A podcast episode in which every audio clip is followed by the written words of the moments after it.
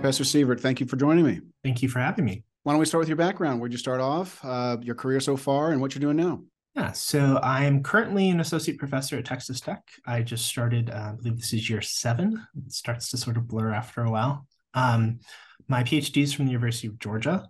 Um, after that, I spent some time, uh, I spent a year at uh, Duke University as a postdoctoral fellow uh, before coming over to Texas Tech. Um, my sort of interest in political science was largely sort of focuses on Congress and American institutions, both sort of modern and historically. Where were you before Georgia? Because you don't seem like you have a Georgian accent. no, I do not. Um, so I grew up in Nebraska. I w- did my undergraduate at Drake University in Des Moines, Iowa. Um, then sort of bounced around. I was in Missouri for a little bit um, before heading back down to Georgia. Um, so sort of mostly the Midwest, um, but I spent probably the last third or so in the South. And so, what brought you into political science to begin with, and you know, why did you focus on Congress in particular? Yeah, so I my initial dream was to be a political journalist, um, and I realized I think probably like my sophomore year that I I hated cold calling people to ask them questions because they weren't always agreeable. Um, and so I sort of had to kind of figure out well what is it I I want to do instead. Um, I had taken some political science classes and um, very much enjoyed them. Um, I sort of enjoyed thinking through the various problems that the discipline sort of addresses and um, thinking more systematically about how our institutions work. And so I uh, ended up switching majors. I actually kept the journalism degree, but I added on the political science degree and uh, kind of quickly realized I wanted to go to graduate school and um, do this sort of more formally. Um, had some some very helpful sort of supportive f- faculty in undergrad that really sort of encouraged me and pushed me and um, yeah the rest is sort of history as they say so when it comes to congress you know what are the broad areas of your interest as it relates to congress and then we can kind of dive into some of the ones more specifically published, published on recently but what are the areas of Congress that you've kind of focused your work on? The core of what I'm interested really comes back to elections. So I'm interested in um, the way I like to describe it is you can think about elections as an outcome, or you could think about them as an input, right? So we could sort of study why do elections go the way that they do, um, or you could think about well, how do elections influence what goes on in the legislature itself? Um, and that's really what sort of drew me into political science was sort of thinking about both of those sides, how they interact, um, what we can learn um, by sort of trying to integrate them. I, you know, I think like many disciplines, we sometimes sort of silo those things off, not entirely, right? But it, it can be very easy to look at, you know, elections in isolation, look at the institution in isolation. Um, and so I was very much interested in that interaction between them. So why don't we dive then into this concept of you know the the elections or at least the incentives as they relate to uh, the, the, elections themselves. Can you talk through what's the research you've done? Kind of what questions did you ask, and what what did you find? Yeah. So if we think about, so there's a a very sort of ubiquitous theory, uh, this idea of the electoral connection um, that David Mayhew pioneered about five decades ago now. Um, but if you sort of break that down into its sort of underlying parts, there's there's different criteria that we might need to might need to be met. Subsequent work has kind of looked at each of those in isolation. And so one of the things that I've been interested is to try to think about looking at these systematically and especially in both sort of modern but also historical context so we can think about how things for instance like political ambition is, is, sort of central to right? People have to want to continue to serve in politics. And you know what does that look like today? What does that look like historically? And how might that influence their decision making? Um, you can also think about things like electoral accountability right? Under what conditions are members held accountable for what they do in office?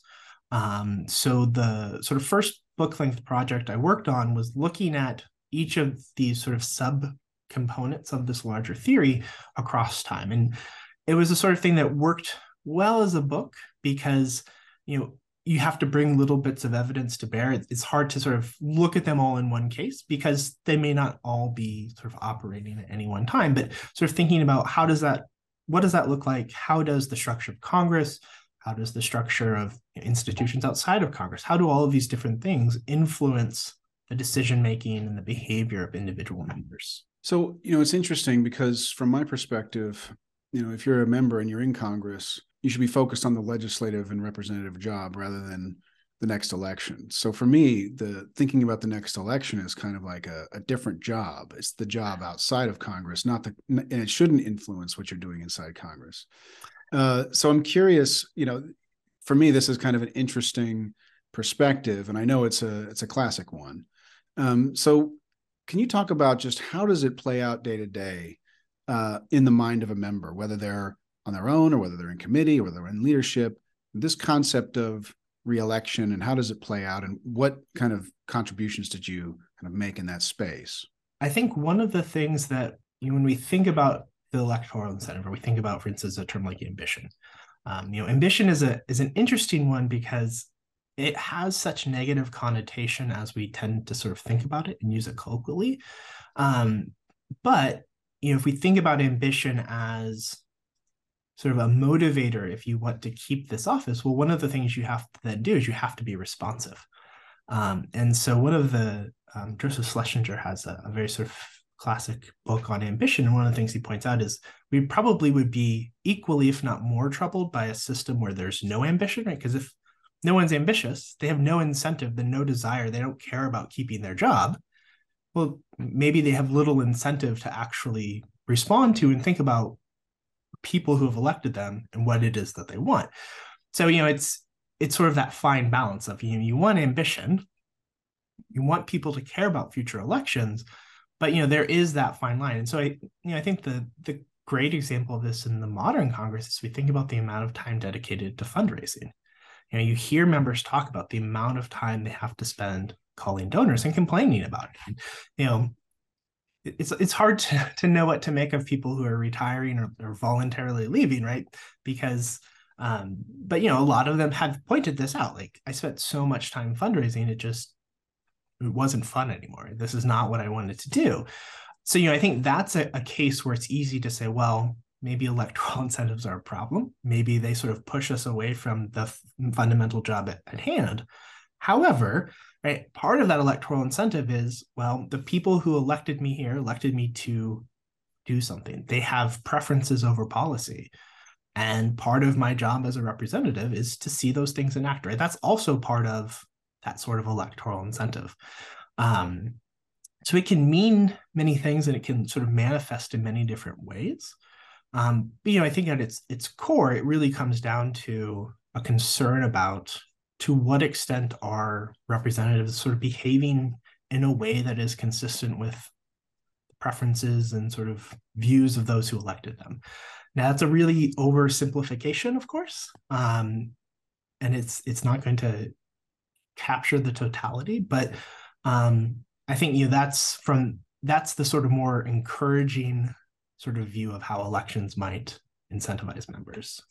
The problem, though, in in that case, is that if you're focused on reelection and you know that um, you can win an election with 51% of the vote, then your tendencies would be to represent those 51% rather than the 49%. Mm-hmm. Uh, and if you define representation as as uh, representing everyone in the district, then um, you've got a, an incongruity there between the ones that you're working for and the ones that, in theory, you should be working for. So, how do you see that play out? Do you see you know when you have such a strong incentive for members to be focused on mm-hmm. winning that means they have to focus their attention on those people who are going to get them back in the seat rather than all of their constituents so do you see that as a as an issue in your research where those 49% get underrepresented in that case because they're not contributing to the members reelection right this is one of the fundamental challenges of of any representative relationship right you can't represent everyone um, you know, Hannah Pitkin mentions this point about when we think about representation, one of the key components is what gets left out, because there's always something left out. Right? There's no way around it. So, you know, that that kind of leads us down I mean, an empirical path in the sense of, you know, there are folks that look at is the representational relationship different between voters and non-voters, for instance, right? And who, who do you follow in that scenario? Um, as a normative question, I don't know that I have an answer for that. As an empirical question, you know, yeah, I think there's pretty compelling evidence that when push comes to shove, you don't represent all 100% of people. Now, part of that is right, there's no way to do it. Right? There's no, there's there's no in certain contexts, but there's no way that you're going to satisfy 100% of the people all the time. Um, and I, you know, when push comes to shove, well, who do you who do you follow? Yeah, I think we would sort of not be surprised to find that yes, historically you follow people that agree with you already. You follow people that are actively engaged in politics, right? Um, that there is this bias toward those who give money, that those who are involved. Um, however, you know, I don't know that, you know, even if we remove electoral incentives, right, some of those pressures presumably would still be there because they're going to align with other other pressures, or is you know, it, it's very it can be difficult, right, to sort of causally prove it.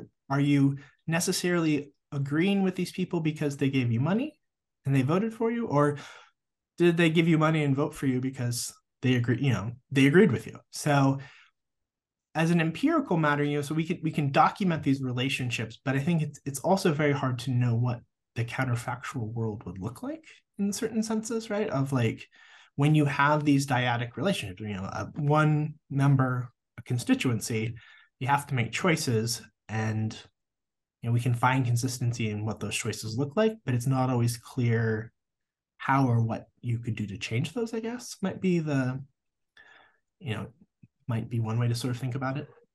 And how does the behavior differ if a member is retiring um, versus if they're going to run again? I mean, do you see a, have you done the work there and does it look radically different or does it matter if the members so-called retiring but they're immediately going to k street versus they're retiring and literally like going to hang out at home and not do any further work yeah, no, I, this is not an area that I have personally done research in the modern context. I know there are folks right that do look at that, and I think that's kind of one of the interesting questions when we think about removing those electoral incentives. So historically, yeah, you you do find patterns, right? That when people are no longer tied to the need to get reelection, they might behave a little differently. Now, sometimes that might mean you know they are more likely to side with the party right they're they're on their way out they're willing to cast you know, a vote for the party so especially when we're you know we just went through a period where the election's over but congress is still meeting so that sort of lame duck session and you might expect that some folks who maybe wouldn't have been inclined to cast that vote for the party would so that might be one of the things that we could see happen. But i do think you raise an interesting point that's a sort of an interesting wrinkle in what we're seeing now in terms of when you exit through a way other than just you know i'm going home to spend time with my family i'm leaving to go be a lobbyist right? That's a very different dynamic. Um you know and it's one that i don't know if you know i, th- I think people have looked at this more systematically at like the staff level right because there's more back and forth there's more turnover there's just not necessarily the amount of turnover yet at the member level. So it, it's sort of one of those areas where I think it would there's a lot of interesting work to be done um, and sort of a, an interesting area for future research. But we have anecdotal cases, but we don't have you know enough systematic data yet on what that looks like. But my intuition would be that yeah, those p- folks should look different, right? They they have a fundamentally different interest than the person that is leaving political life altogether. Um, and that should inform their behavior. It should lead them to look a little different. So you mentioned ambition as one of these uh, core elements. Are there other elements you investigated in your book that are worth uh, discussing here around the incentives? So we can sort of break the electoral connection in general down to four. So ambition is is a key component. Um, autonomy is another, and this is one that I think we don't give as much thought to right now. So does a member have control over their political future? Can they choose continue to choose to serve in Congress? Can they make that choice for themselves? Um, most of the cases today, that that's easily satisfied because we have institutions in place that really allow members to have control over their own future. Historically, that was not always the case. So if you go back to the 19th century, uh, we had a set of institutions where parties had a lot more control over the nomination itself. Um, so this is the sort of thing if you went outside the US context, for instance, right, and you're in a, a system like a, a parliamentary system where parties have a lot more control over who runs, that might be one that would be more relevant. Um, next, we can think about sort of responsiveness. So how do how does a member handle or go about the job of representing the preferences, the sort of economic interest of their constituents? Uh, in many respects, this is one that's probably received the most work. Um, it's sort of the one that I've probably spent the most time thinking about. Uh, I'm sort of currently working on a book project that looks at this in the context of the early Senate, which was a fundamentally different set of institutions, but I think raises sort of going back to one of the points you raised earlier, raises some interesting questions about how do members go about their job of, of being a representative? You know, what what issues get brought to bear uh, when they are picking committee assignments, when they're casting votes. Um, and then the last component we can think about is electoral accountability. So, to what extent do individuals sort of hold their members accountable for what they actually do in office? Um, and there's a lot of ways that you can sort of think about that. The sort of most straightforward is, you know, if you vote in such a way that, or you cast a vote, or you engage in some sort of action that um, is out of step with your constituents, do they actually punish you? Do they actually vote against you? Um, in sort of the modern context, that's sort of been an interesting question part because we are in such a polarized environment sort of wondering or sort of investigating the extent to which you know do people actually hold folks accountable now? Um, is that something that's still operational in this sort of more polarized system or are people just cueing on partisanship right? And if you're on my team i like you. I'm going to vote for you. If you're not on my team i don't like you i'm going to vote against you.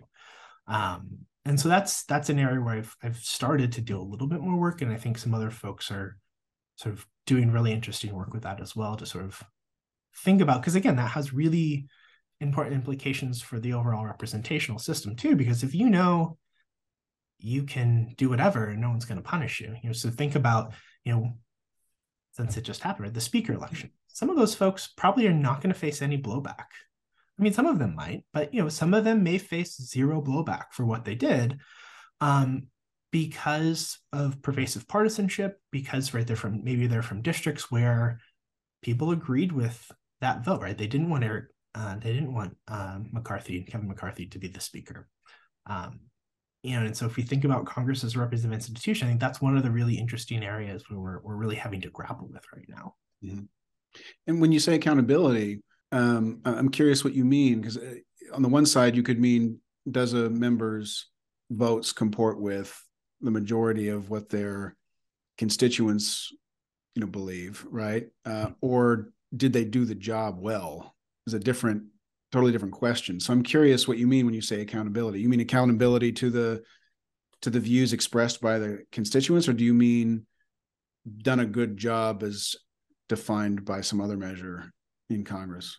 Yeah, so I think canonically we would think about the sort of the easiest way to think about it would be that sort of definition of you know, your constituents have a certain set of preferences. Did you did you represent those, or if you were out of step with those preferences, were you held accountable? Um, I think the other sort of component of that, of, right, did you do a good job as a representative? Um, so one of the I think the sort of interesting things when folks look at so the implication of accountability right is that you get punished but also you could be rewarded for doing a good job mostly what we found is that people don't get rewarded for doing a good job. You might get punished if you do something that's not good but you're not necessarily rewarded for being a, a good representative per se. Um, at least right maybe when it comes to like voting. Um you know historically i think we could maybe think about you know things like casework that maybe you would get rewarded and that might fall more so in a like a sort of general it's not necessarily policy so it's not accountability and that sort of in step out of step it's you're literally helping right your constituents navigate the federal bureaucracy for instance um, and you might get rewarded for that.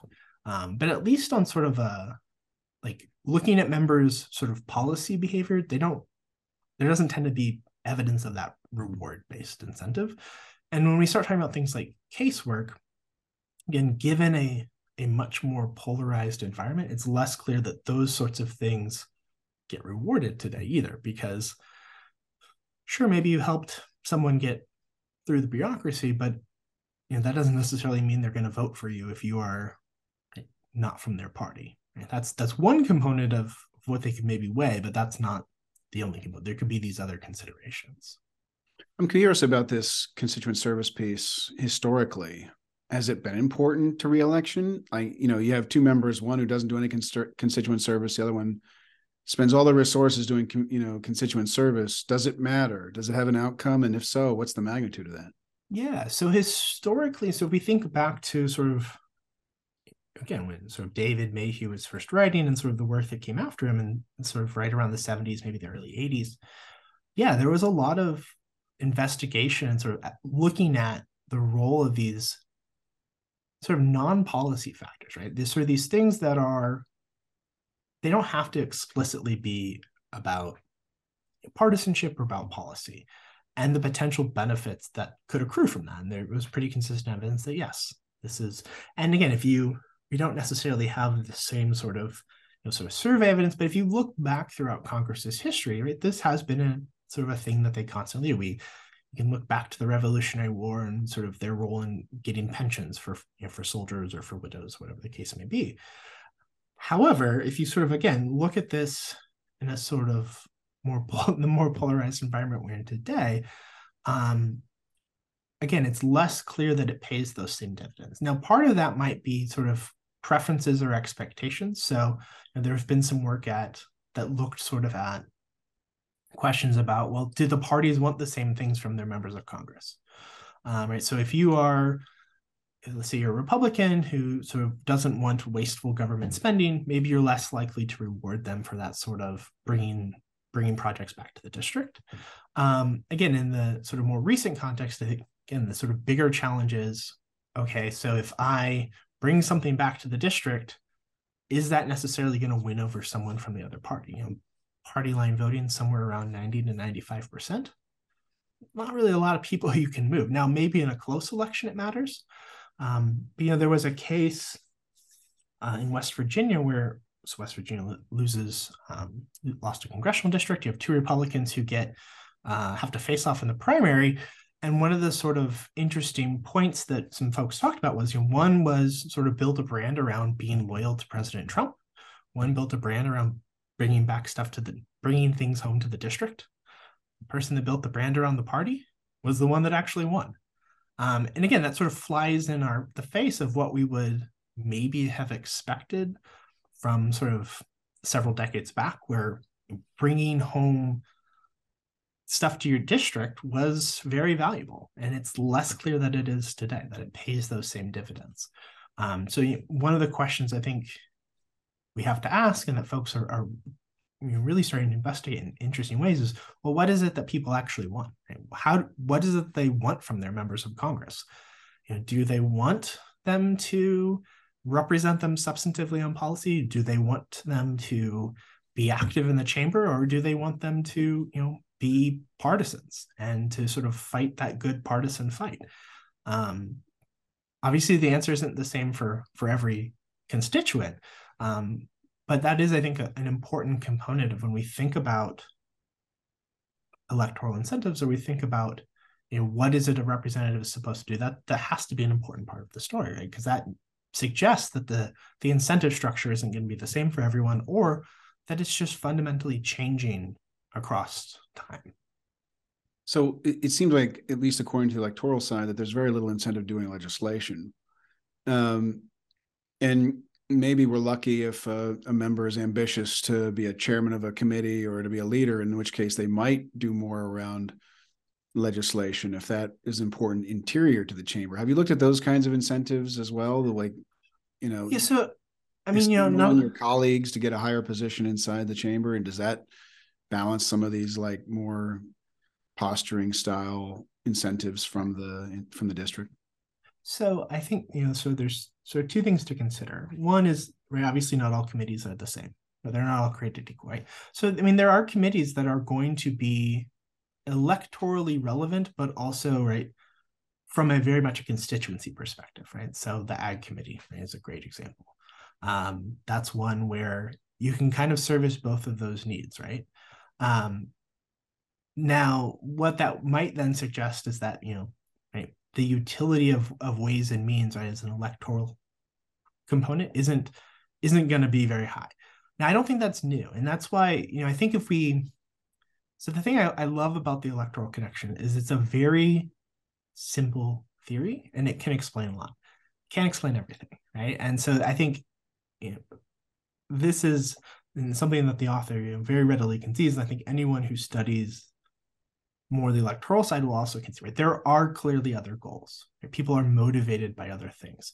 Um, right. So it's very clear that members are motivated by policy, at least, right? Some of them, right? There's not all elections all of the time. Um, and some of them are motivated by right institutional positions of power. Right? There are members who get in there and they want to climb the sort of party ranks, right? They want to be committee chairs.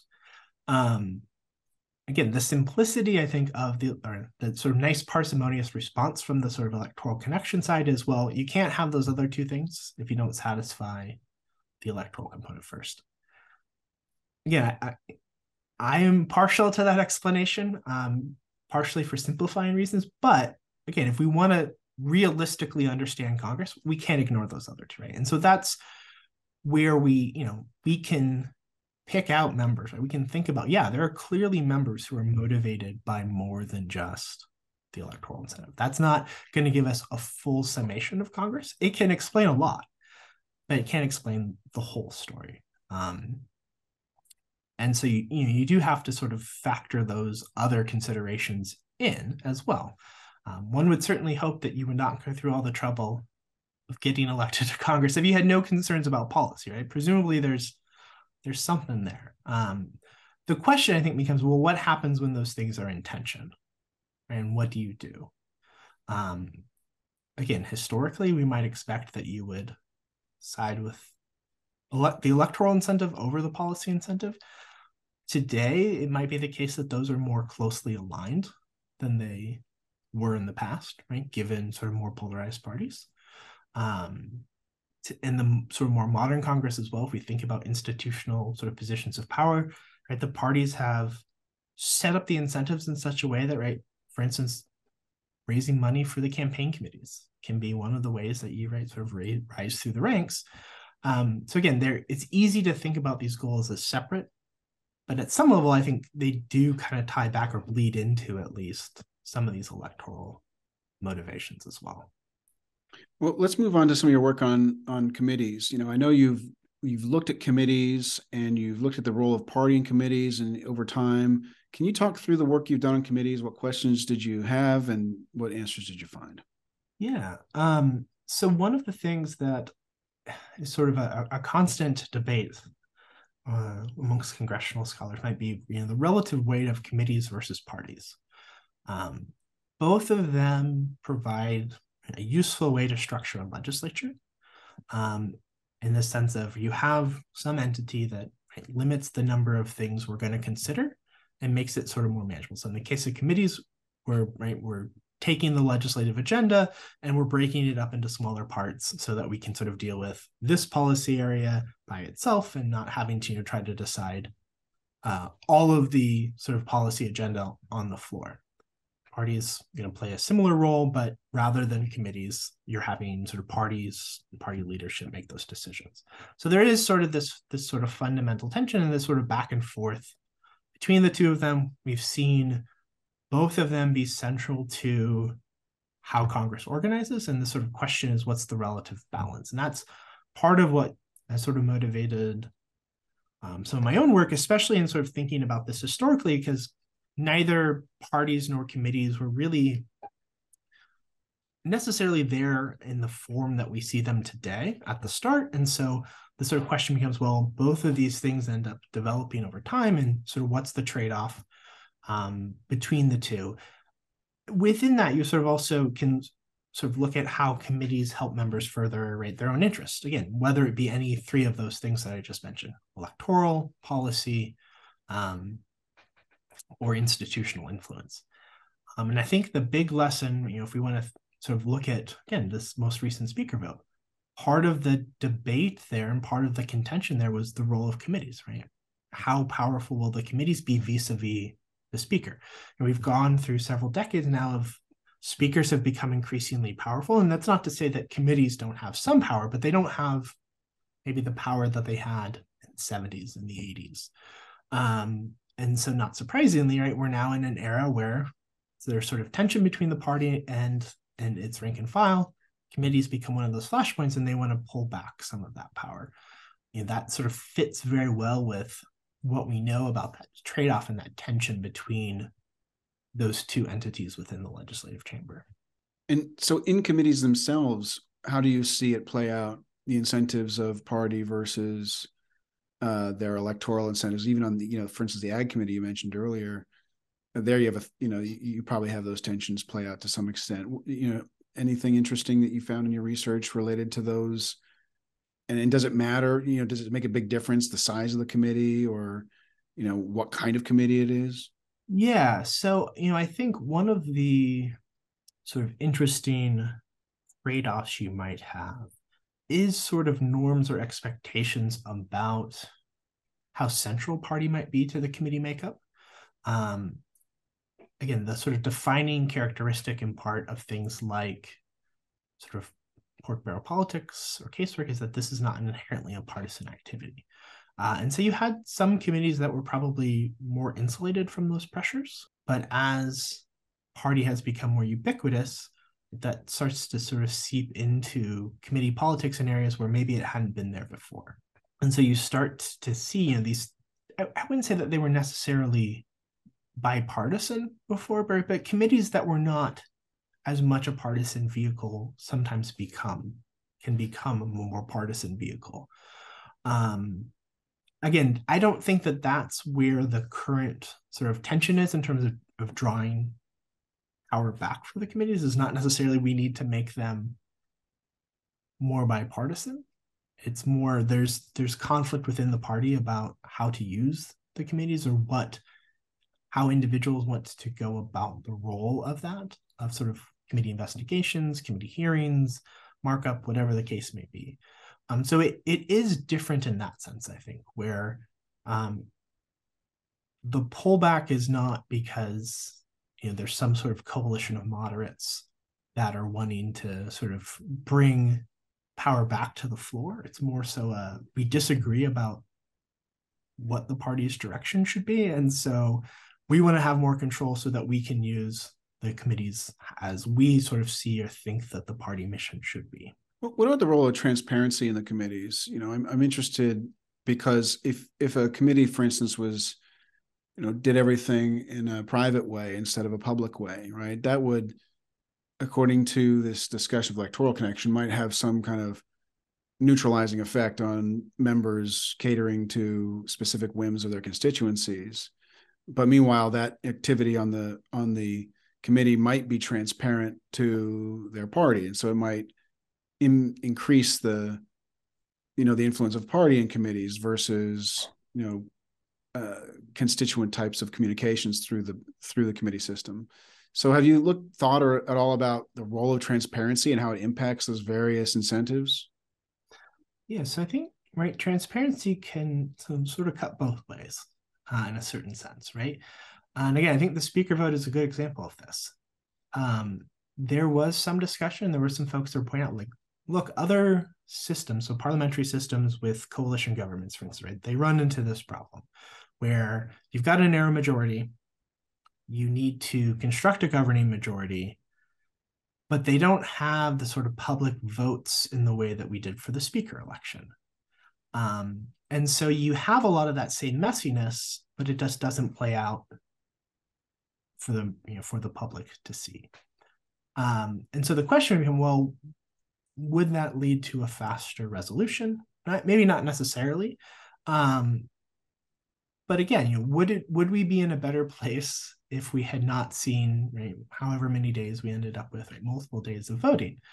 Um, you know, in terms of sort of confidence in the government, maybe.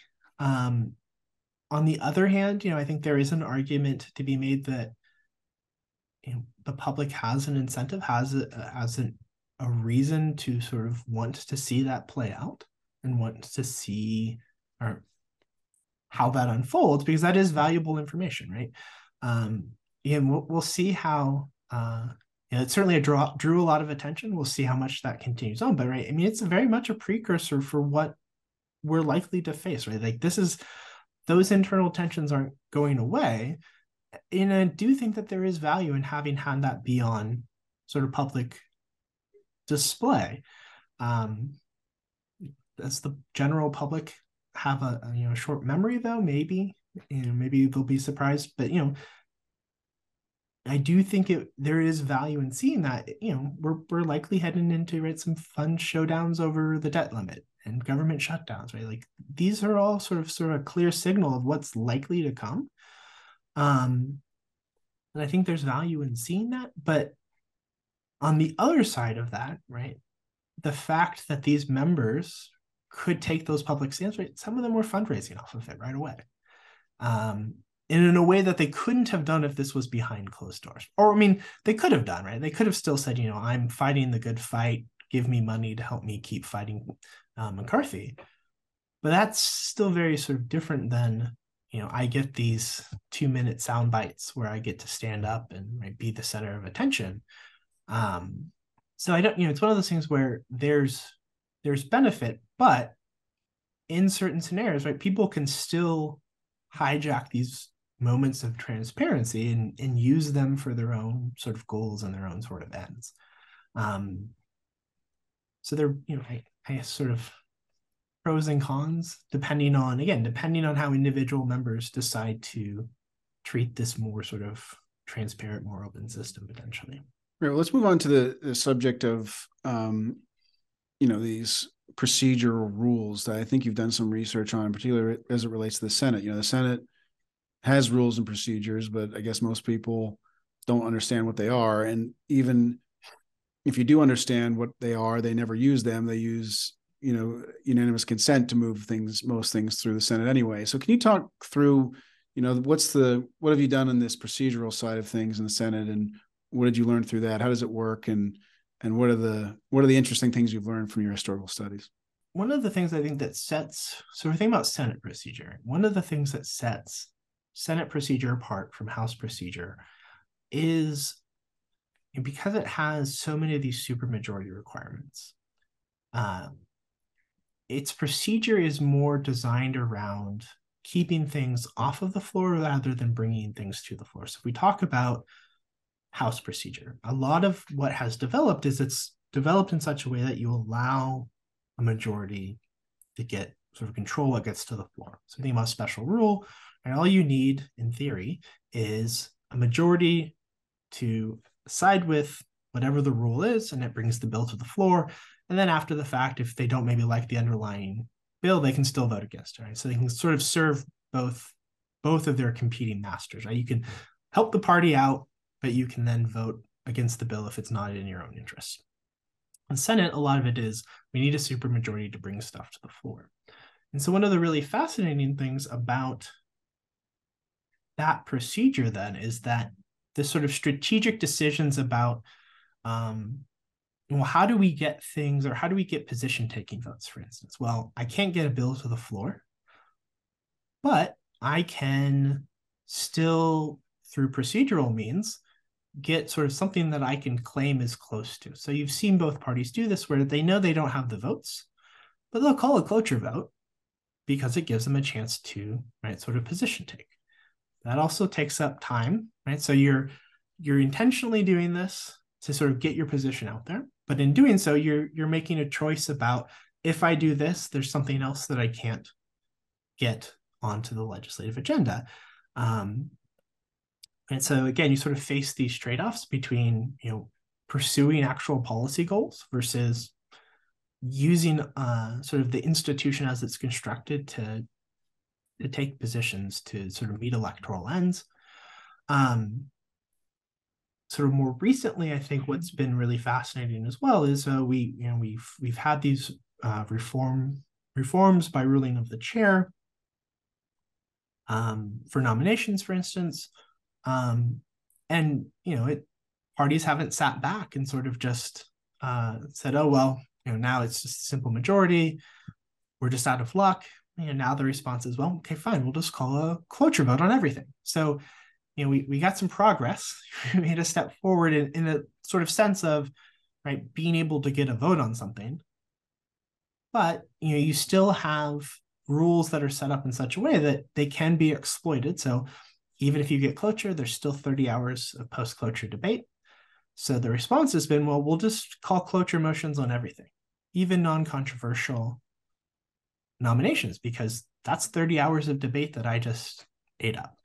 Um, so you know we've we've sort of seen this piecemeal sort of workarounds and it's in some ways it's it's it's made it more efficient we are getting more nominations through but it hasn't fixed the underlying issue which is that any one individual member has quite a bit of power potentially to control the agenda um, and in a very polarized chamber you can imagine it doesn't take a whole lot to, to really eat up a lot of time very very quickly I'm curious about your position on holds. You know, as we're discussing this, I'm thinking about this kind of obstructive behavior as it relate, and the reason they're doing it is for messaging, right? Um, and that seems to be what you're what you're pointing out here. And you know, it, it's interesting that holds are an obstructive behavior, um, but they're not necessarily public. So I'm curious about the nature of the holds compared to the what they do in public and whether there's a whether there's a big difference between those two things. Is that something that you've looked at at all uh, in you know as it relates to you know their behavior? Because you have different incentives if it's transparent or not. Yeah so it's not something that i personally have looked at. It is something that folks do look at right? There is a lot of research on holds. Again i think one of the you know like with cloture votes, like one of the concerns I think has been how much of it is sort of genuine policy objections versus how much of it is intentional obstruction, right? Sort of grandstanding, whatever the case may be, right? And that's again when we think about some of sort of the breakdowns, if you will, in Senate procedures or nomination politics recently, it, it gets hard to draw that line because you know there can be legitimate reasonable disagreements about a nominee and that's a very valid reason maybe to place a hold. But there can also be sort of just pure obstructionist reasons. And as with sort of any strategy it can be taken to a point where it gets arguably abused right? And now it's not about right, actually sort of debating the merits. It's about gumming up the works. Um, one of the when I lecture on things like nomination politics around nominations, especially the procedural side, the thing that I always tell my students, and I think this is very very true. There's no, by and large, right? There's no principled position when it comes to these these matters, right? It's about politics. It's about does this benefit my side or not? and you will see right the member that gets up and complains about nomination politics procedural politics whatever the case may be one congress once they're in the majority they, they have a fundamentally different position on the matter and vice versa if they're going from the majority to the minority. Again the problem that i think we find ourselves in now is that members are you know they're very willing to exploit those tools when it serves their their partisan interests, even if the underlying policy, again, you'll see procedural sorry cloture votes now where the nominee passes with 100% of 100 votes. And so no objection. The whole reason you had the cloture vote in the first place was it delayed the process. And if you delay that non-controversial nominee, that's 30 hours that can't be spent right on something else. Um, you know, I think that's the whether it's holds, whether it's anything, that's sort of the more sort of concerning thing, I guess perhaps one might say is, you know, what happens when norms start to break down, right? And a lot, so things like right? A lot of this operated under norms about sort of when it was appropriate to use these things, but that was all that was constraining members. And if the norm breaks down for whatever reason, you know, partisanship changes uh, and sort of the the institutional rules, all of a sudden, right now, members have new and exciting ways that they can sort of use these these tools at their disposal to sort of stall the agenda. I'm curious about, from the historical point of view, when the Senate and the House were smaller, whether that presented a different set of circumstances. I, I, would think as the Senate gets larger, it's harder to enforce norms, right? If you have a small group of people, or maybe it's the other way around. Who knows? Maybe it's more freewheeling when it's smaller. But you know, the I would think that there's a fundamental difference between there being, you know, 20 senators versus 100 um, because you can have personal relationships with everyone. You know, you can get things done. There's a different, there's a lower barrier to communication. You know, so do you have any kind of insights as the size changed, whether that influenced any of these factors? You know, I think the political science work, for instance, on like collective decision making would tell you that yeah, as group size increases, harder to reach collective decisions. So right, there is that component of it. And however, I think if you look back you know, a lot of the same right, sort of issues, partisan obstruction, for instance, or just general legislative obstruction, like that's not new. Maybe it took a slightly different form. Um, but you know, we have pretty clear evidence of, the, of this happening well back into the 19th century. Um, so it, it, I would say that maybe takes a different form. It's maybe you know taken a slightly different form over time. Um, but the sort of core of problem, I think, has still always been there, regardless of the size of the chamber. I will say that one of the sort of interesting historical quirks about the Senate is so part of why the Senate finds itself where it is today is in the early 19th century, they got rid of what's known as the previous question. Um, now, it wasn't quite used for how it's used today, right? So now today, and especially in the House, sort of one of the ways that we can sort of end debate on an issue, move on to whatever matter was before us. And that's really how the House has come to use it. It's a way to sort of cut off debate or move to whatever the question, uh, underlying question is. Well, the Senate gets rid of it in the early 19th century because they're so small. And they say, well, we don't really need it. Um, now, at that time, it was used differently. So it wasn't really, doesn't, you know, it took time before the House sort of developed it into that tool to cut off debate. But it was a sort of function of, well, we're a small chamber we don't really have these sorts of problems. But again, flash forward you know, another 200 years, and all of a sudden, removing that rule in 18, I think it was 1806, has had really profound consequences for the trajectory of the Senate. Um, and again, I, and the one thing I will say as well is, you know, if you sort of look back at sort of the general debate about how should we construct the Senate, how should we construct the House, um, there's a whole host of factors that come into that. But one of the sort of concerns was, you know, we don't want the Senate to become too large. You know, you do want to keep it as a smaller body, which is how you end up with sort of two senators instead of you know some larger number. Um, so I think you know there was there was some sort of recognition that you wanted a body that was hopefully more deliberative, but maybe those plans, those sort of hopes meant the reality of once it got time to govern, you know, people sort of still exploited the rules in the same sort of ways that they do today. Um, and again, the house has had its own sort of um, sort of experiences with this. Um, so I, I sort of I guess in conclusion would say it's more a matter of sort of degree than of the sort of general form. Uh, what we're seeing today um, is somewhat of a historical outlier. It's not like there's no analogy, um, but um, it is sort of a, a, problem that has been in has been there well before the House or so the Senate reached its current size. Great. Well, I think it's time for us to move on to our second phase of the discussion, where I ask you questions I've asked all the rest of our guests. So, you ready to move on to the next phase? Yeah, absolutely.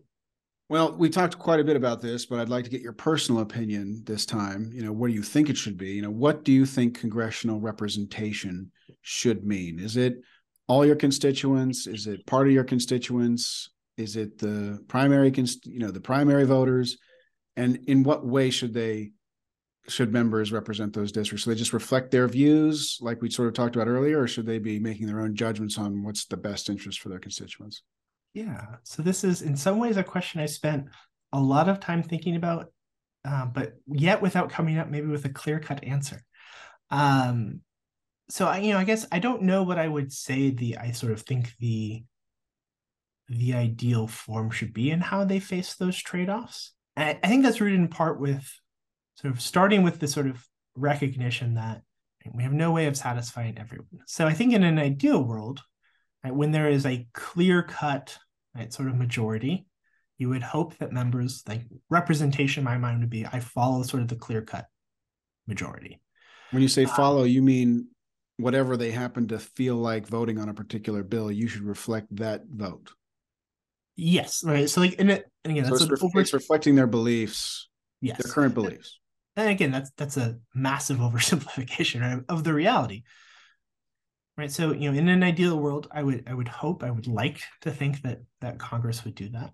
Um, the problem I think is that I don't know that we live in that world, right, where people have clear cut preferences and there's always guidance. So my intuition is you would probably see right some sort of mix there right where so if we think about the delegate versus trustee debate i've always sort of sided with that there's probably got to be some kind of a mix because there are going to be these scenarios where presumably not be you know not as a sort of a negative statement about the public right but they're just not aware right or they just have underformed views on certain issues. New issues emerge right what do we do? Congress has to make a decision.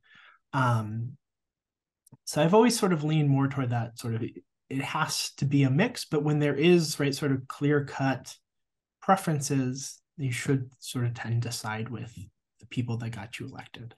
Um, again, that like you could go down a whole rabbit hole of, you know, like, well, what happens if it's 50-50? And you know, so I recognize that in practice that that that is a simple, simplified version, but that's sort of always where I kind of landed, I guess.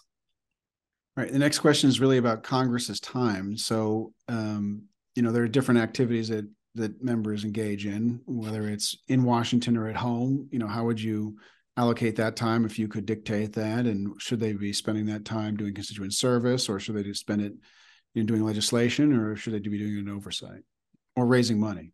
Well, yeah, I would certainly like to see them raise less money. I think that would be a place I would start it's fascinating, right? Because we we just see such a massive influx of money, and yeah, it doesn't really seem to change a whole heck of a lot uh, in terms of sort of where outcomes end up being. No, I mean, I I, I generally do think though that that is.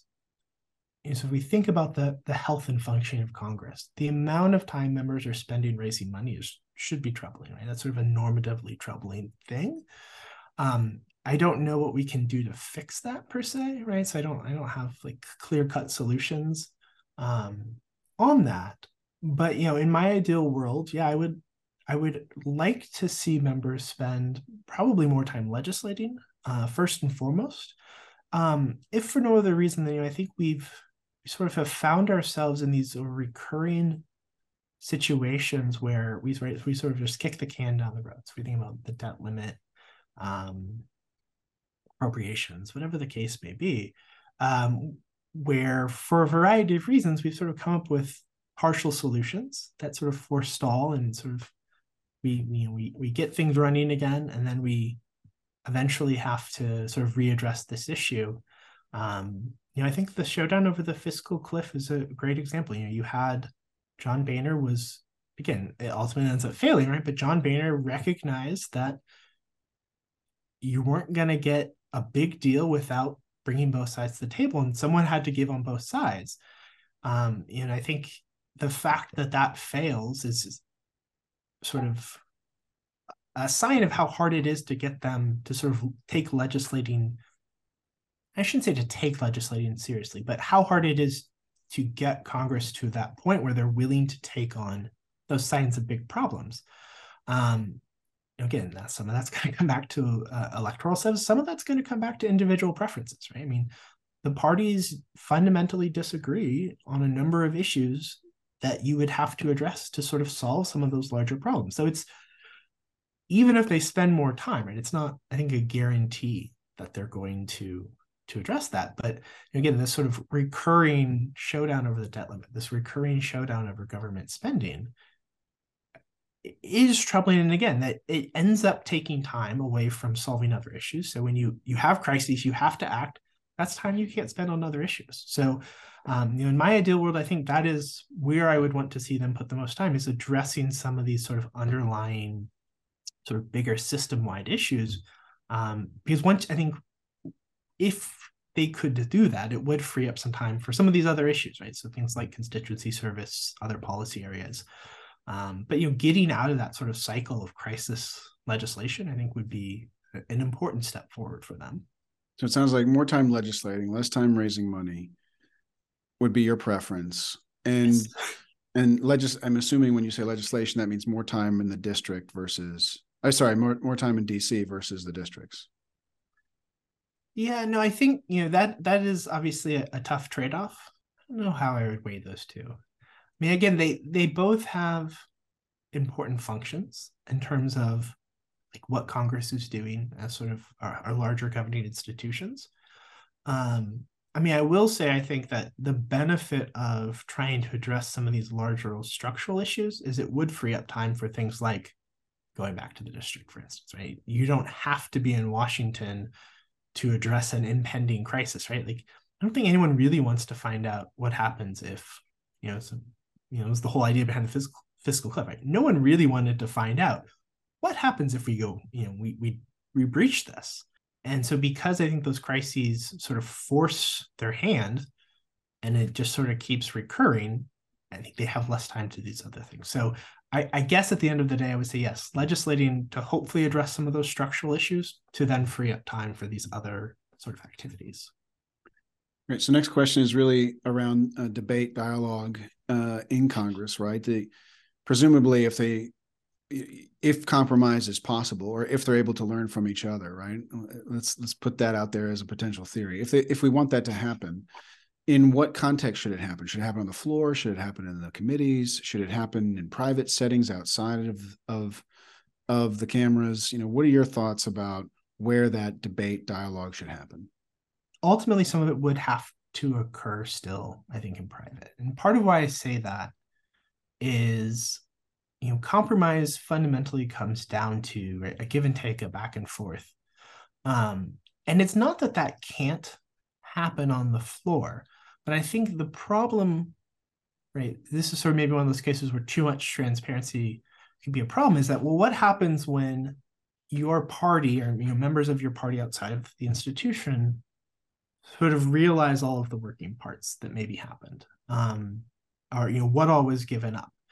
Um, you know will they focus on well you you gave up this thing that i really care about and sort of missed the larger goal? And so i think some of some of it has to be private right? Like negotiation is easier when it's not on full display for everyone to see uh, in some sort of basic sense however i mean i think you know, this is sort of the thing with when we talk about the Senate, right?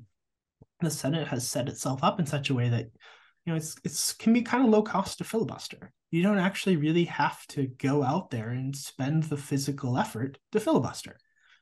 That's probably a problem, right? Because what does that do? Well, it incentivizes people to slow the process down, but then they're not actually really sort of then doing anything constructive. So I think, you know, I don't know if I, who knows what would actually happen if we you mandated a talking filibuster again. Maybe maybe we would be surprised and you know, members would love to hear their own voices for hours on end. I don't know.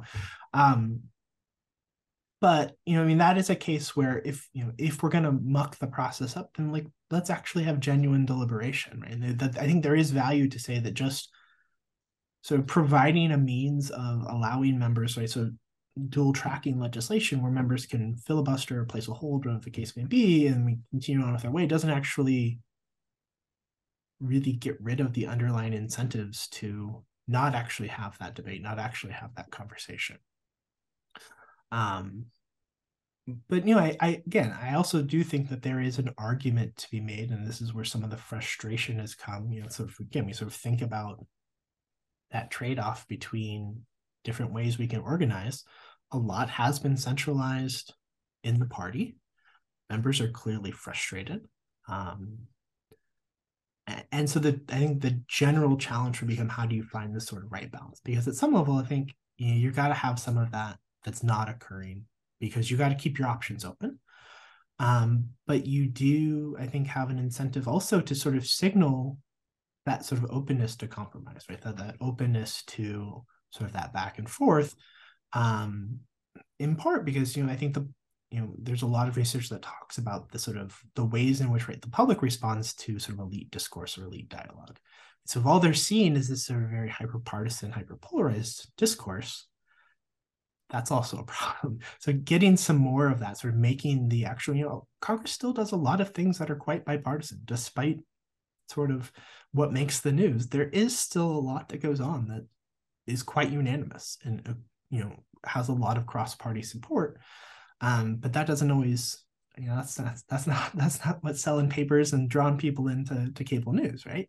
So making that more transparent, I think, would be an overall beneficial thing for Congress. So next question is about what fundamental what fundamental institutional improvement should Congress make within a 50 year time frame, say? I, I think I, like many congressional scholars, would probably be on board with getting rid of the filibuster. Um, I think sort of historically it's probably done more harm than good. But you know, I also think that in doing so, we would, you know, sort of the sort of the fear potential, or like sort of ask like a Joe Manchin or something that, um, well, what happens when the other party sort of gets gets control and is in power? Um, and that's never struck me as like a, a, great super compelling argument in part because that's right that's sort of the and again the senate's weird because of you know it's got just three classes and it's not turning over entirely at, at one time um i mean that's also sort of part of what the elections themselves are for in the first place um uh, we one would hope, right, is that um, people are making choices between competing policy visions. Um, so I, I, you know, I, I would very much like to see some sort of sort of change. Again, I don't know that it necessarily is magically going to make the Senate a, a more functioning place. I recognize that there's a very, very high bar to that happening. Um, uh, it, you know, who knows? We've we've had it for this long. Who knows if, if it's actually realistic? But I think that would be an important sort of step forward um, sort of making Congress a more well functioning institution.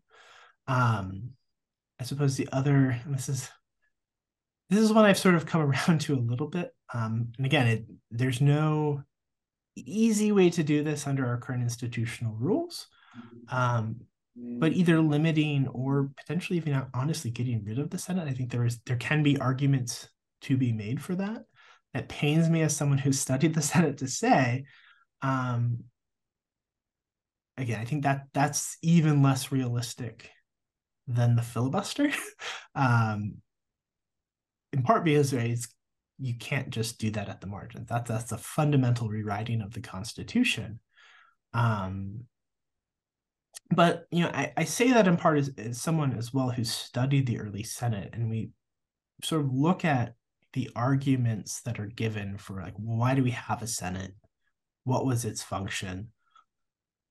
It's not clear we ever actually really the Senate actually ever really did what it was intended to do. Um, whether that be as sort of a you know of the proverbial saucer to cool to cool the tea. Um, you know, it, it's not clear that it's done that. It sort of stands out from contrast to a lot of other places where you don't have this sort of co-equal chamber um, so that would be something that i again i don't know how you do that easily um, but i sort of thinking about updating us institutions i mean there's a reason why i would argue lots of sort of countries that have had to sort of fundamentally rewrite their constitutions have not opted for the setup that we have um, the question would just be could you re- could you realistically do that without some sort of right, massive revolutionary force? I am very doubtful. That's a that's a big one. That's a new one on the program. So uh, eliminating the Senate um, within 50 years, yeah, I don't think it's possible for sure. No, I it's not going to happen. But uh, just in general, I think it's a lot of what has been going on recently. We're we're operating with 200 plus year old institutions, and you know I think we have to be honest with ourselves that if we were to start from scratch we probably would make some changes, right? Because they're 200 plus year old institutions that were designed for a particular historical context. Um, now, again, you sort of we have a federal system, so that raises a whole right, another issue with how do you sort of ensure representation. Um, so there are certainly you know upper chambers in other institutions, other countries. However, right, they tend not to be as powerful as the Senate. They're not really co-equal branches in the way that the Senate and the House are. Um, so again, even if we rewrote the Constitution, you know, in this sort of thought experiment, you probably have something that, like the Senate. It probably just is not as powerful as the current U.S. Senate. Next question is: What book or article most shaped your thinking with respect to congressional reform? I think there's sort of two answers to this question. Right. So the first is David Mayhew's the uh, Congress the Electoral Connection, which you already mentioned. Um, there's a line in the book, I think it's in the second section of the book, where he basically talks about, you know, if members could start in, you know, write up an institution of their own design that served their electoral needs, it'd look an awful lot like the U.S. Congress. Um, and that is something I've sort of taken to heart in part of thinking about sort of how Congress has sort of designed itself, right?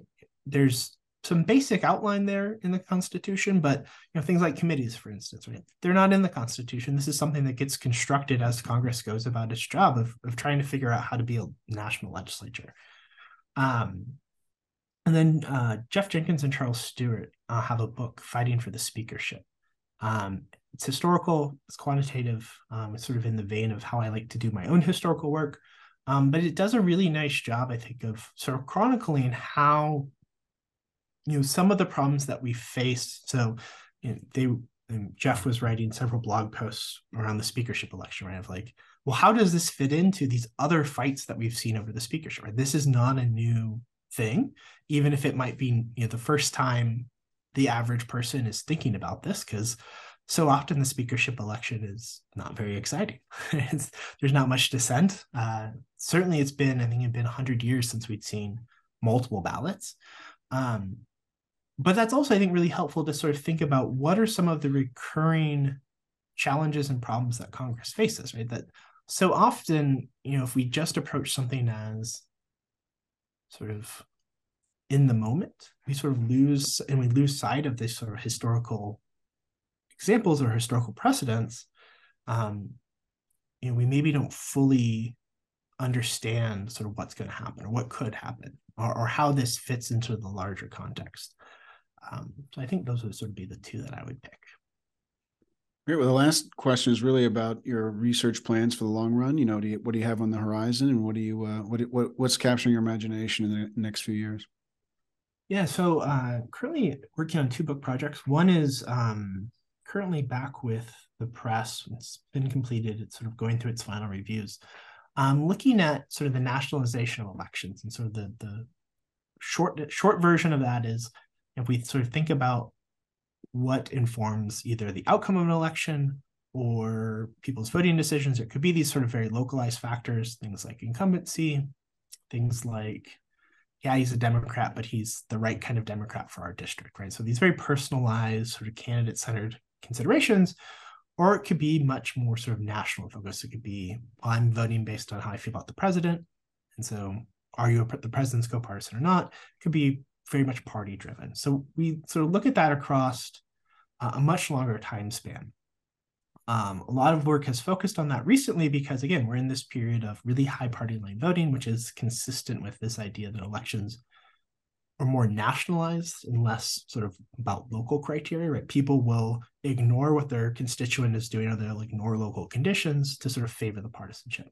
And we try to look at that across a longer time span primarily just because this is not a new phenomenon again. So trying to sort of draw the lessons from the 19th century when elections are far more nationalized, sort of think about what, what that looks like vis-a-vis the sort of modern context. Um, and the other sort of project is looking at the early Senate. Uh, again, the sort of motivation, um, you know, there's this sort of pervasive idea that senators were meant to represent the states. Um, and no one at least in my sort of own personal opinion, has ever really given me a satisfactory. So, what does that actually mean? What does it mean to represent a state? What did individual members think? And so, um, sort of looking at that question of you, know, how did they go about their job of sort of representing and responding to um, the interests of the state? You know, how did they weigh the interests of the state, whatever that might be? So that abstract sort of concept versus the people that made up the state. Um, and that's sort of the other sort of thing that's currently occupying my time. Excellent. Well, Professor Sievert, thank you so much for your time. It's been a pleasure and best of luck with the new projects. Oh, thank you so much. Thank you for having me. Take care.